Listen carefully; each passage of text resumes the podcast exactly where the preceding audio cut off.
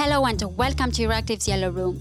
I am Evi Chiori and today is International Earth Day and we are talking about the new developments on climate law and the outcome of this week's negotiations, the reactions and the future plans to achieve the climate targets. We are also touching a truly sensitive topic that emerged last week and caused a wave of reactions within the EU and the Balkans. And that is no other than the phantom non paper proposing the peaceful dissolution of Bosnia Herzegovina.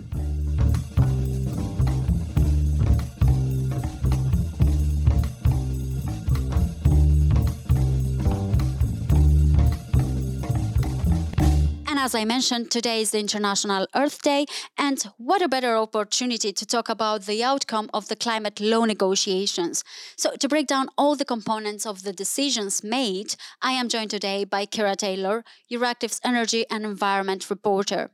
So, Kira, we saw the conclusion of the climate law negotiations early on Wednesday morning. What was the outcome, and did we see anything new there? Yeah, so it was a long, long process of negotiations. I think they ended up with 14 hours in the end.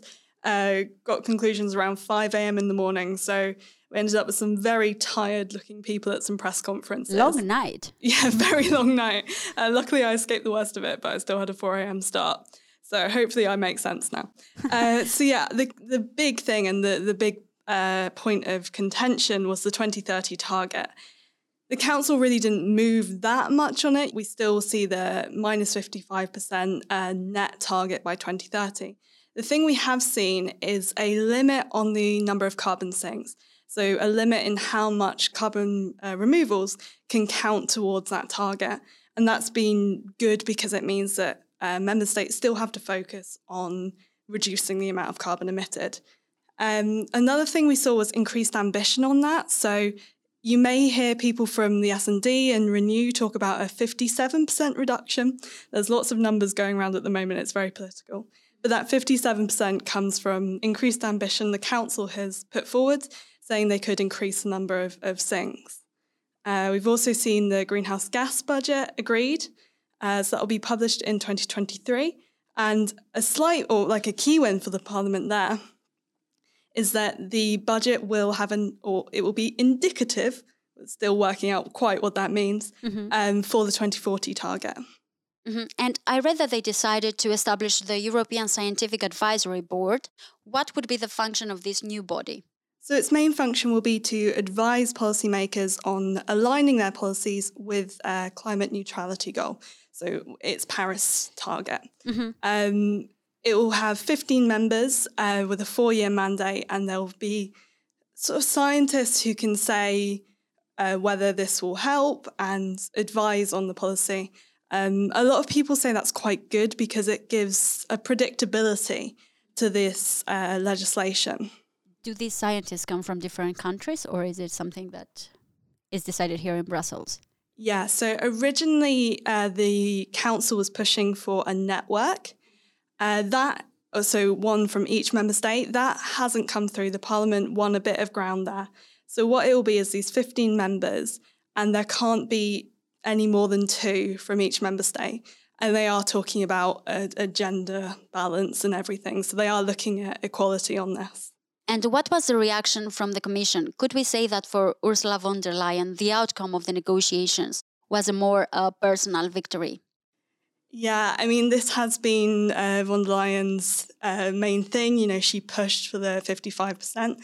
I think it would be unfair to all of the other negotiators to say it's just her victory, but it does allow her to go to the US climate summit with uh, this uh, goal to be the first climate neutral continent by 2050. And again, that is in this climate law now. Um, it also means we, we have this consistency clause, which is not got that much attention, but it's going to be key uh, when we see all of this new climate legislation in June, because it means that new proposals need to be in line with net zero by 2050. And again, that's looking good on a global stage. And talking about the United States position, just minutes after our recording with Kira, the US announced a new 2030 greenhouse gas emissions reduction target of between 50 and 52% based on 2005 levels. That equals a reduction of 40 to 43% based in 1990 levels, just like the EU targets. But what the US is really trying to do is to say, we're back. you know, a lot of trust was broken when they left the Paris Agreement, and they really need to come back and say, uh, we're back on the global stage for climate ambition. And also, just they want to be climate leaders as well. And the EU is seeing increasing competition from them. Uh, so I think we're going to be watching Twitter and seeing who's saying what and who's trying to take control of climate leadership. Thank you, Kira, for the explanation on climate law. Do follow this topic on euractiv.com and check out our Green Brief every Wednesday.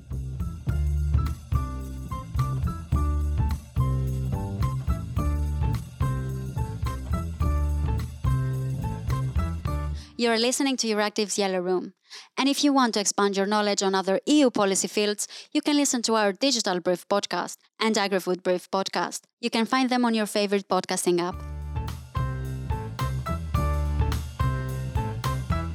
And moving on another topic, a lot of noise was caused last week around a Phantom non paper proposing border changes across the Western Balkans. To shed some light on what is that famous non paper and what are the expectations, I am joined today by Euractiv's Alexandra Brzozowski and Vlad Makszimov.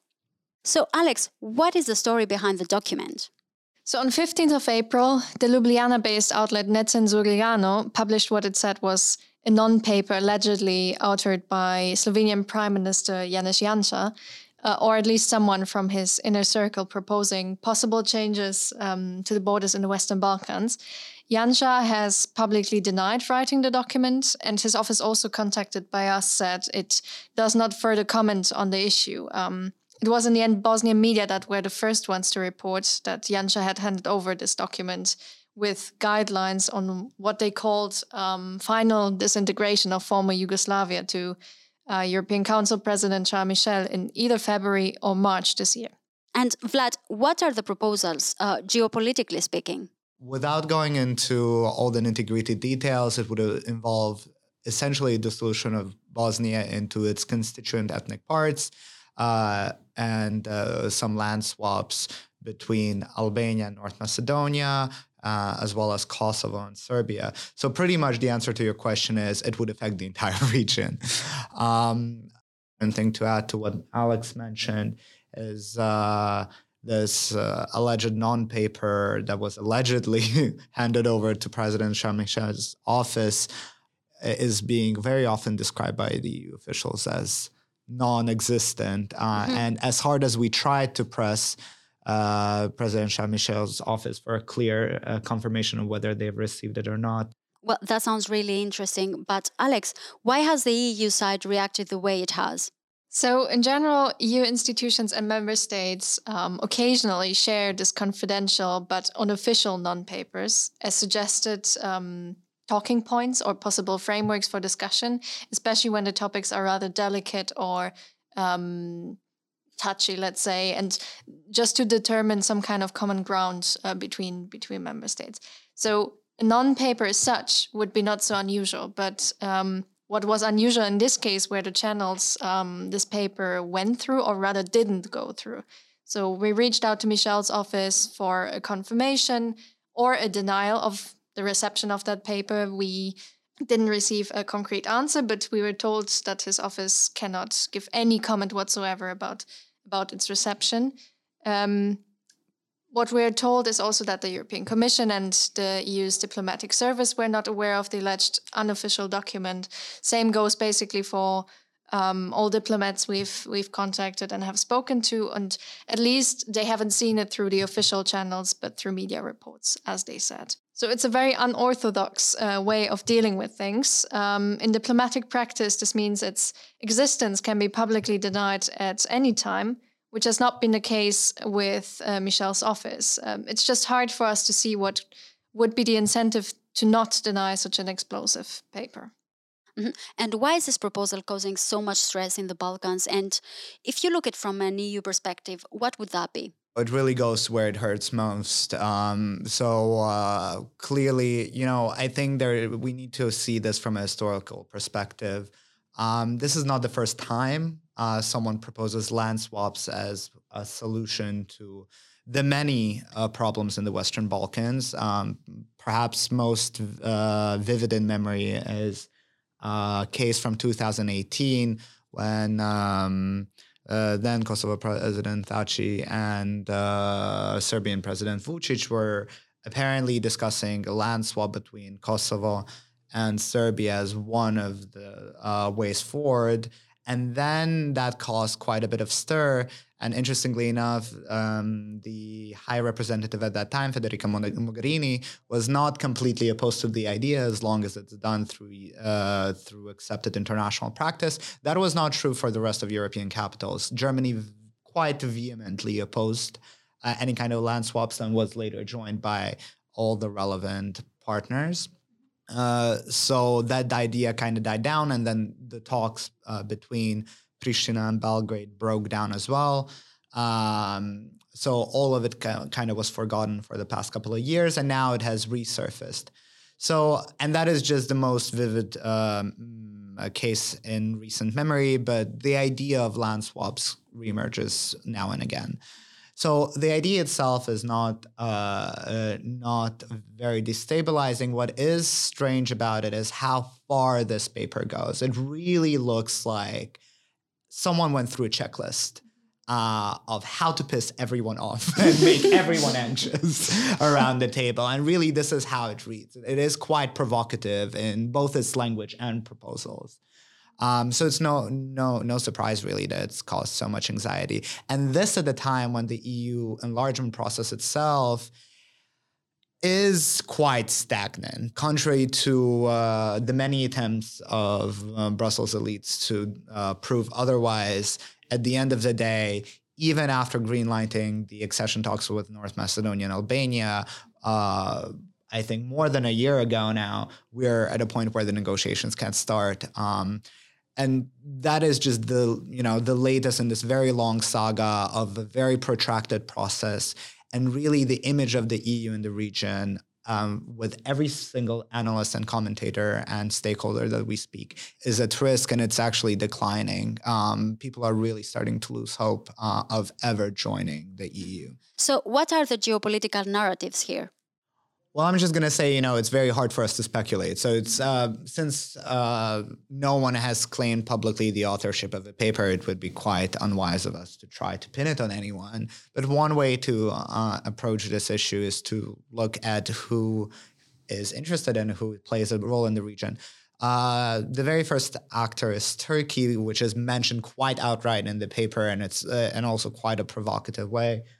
So yeah, so we've reached out to Turkish officials, and they've also been very, very outright in denying any kind of involvement and supporting, uh, you know, uh, independence and territorial sovereignty of uh, Western uh, Balkan states as they are. And and also they, because we asked them obviously what what what they think about the idea of the non-paper, so they also Turkish officials also rejected the plan as not really contributing to regional stability. And that much is true. It's hard to see how Turkey would gain from this kind of uh, uh, chaos in the Western Balkans that would most probably ensue if any of these plans were put into to action. Um, you know, China has mostly uh, economic interests in the region so far. Whether that's going to change in the future uh, is f- up for anyone to debate. And then the last question is Kremlin, as always this is a lot of effort to put spikes in the EU's wheels from Kremlin. We've seen uh, Moscow do a lot of uh,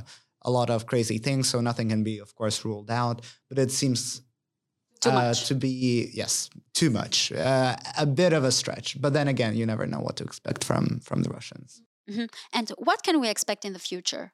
There are a couple of scenarios here. Uh, the most likely one is that we're going to stop talking about this next week, um, and it's going to disappear into the not so far oblivion for the next couple of months or years. Um, most probably to reemerge again this idea of dissolution mm-hmm. until the next proposal until the until the next non-existent non-paper yes it all fits into this larger picture that we have been talking about of EU enlargement and where the future of Western Balkans lie. Um, uh, we can, of course, hear uh, Brussels say that, uh, and the European uh, perspective of the Western Balkans is clear. But unless that starts to change and there is any tangible progress in this process, a reemergence of such uh, ideas and other radical proposals cannot be excluded. Of course, um, another way forward is come out and publicly deny ever receiving this paper, which also seems quite unlikely. And uh, perhaps there are more leaks coming. Who knows? And then when we think of the institutional agenda ahead for the next few months, uh, basically EU foreign ministers were scheduled to hold a debate about and with the Western Balkans um, in April, but this has been also moved to um, the next meeting in May. So to be fair, the region has been on the back burner for, for quite a long time, and um, we have asked why why the debate has been postponed. So um, some officials told us that um, such a debate would require an in person meeting instead of a video link. So the idea is kind of to discuss the region with foreign ministers, with probably the special representative, um, Miroslav Lajčák, and regional leaders. But the takeaway is that, um, and this is something that we heard from different sides in Brussels, is that the situation in the Western Balkans is evolving in different directions, but not all of them are necessarily positive. Well, thank you, Alex and Vlad, for being with us today and for giving us a better understanding on what is happening with that topic. And if you want to learn more about what is happening in the Western Balkans, please check out what Alex and Vlad are reporting on Euractiv.com. And that's all from us for now. I am Evi Chiori, and this was Your Euractiv's Yellow Room. We will be back on your feed next week. Until then, visit Euractiv.com for the latest news. And don't forget to listen to this podcast on your favorite podcasting app. Thank you very much for listening. See you soon.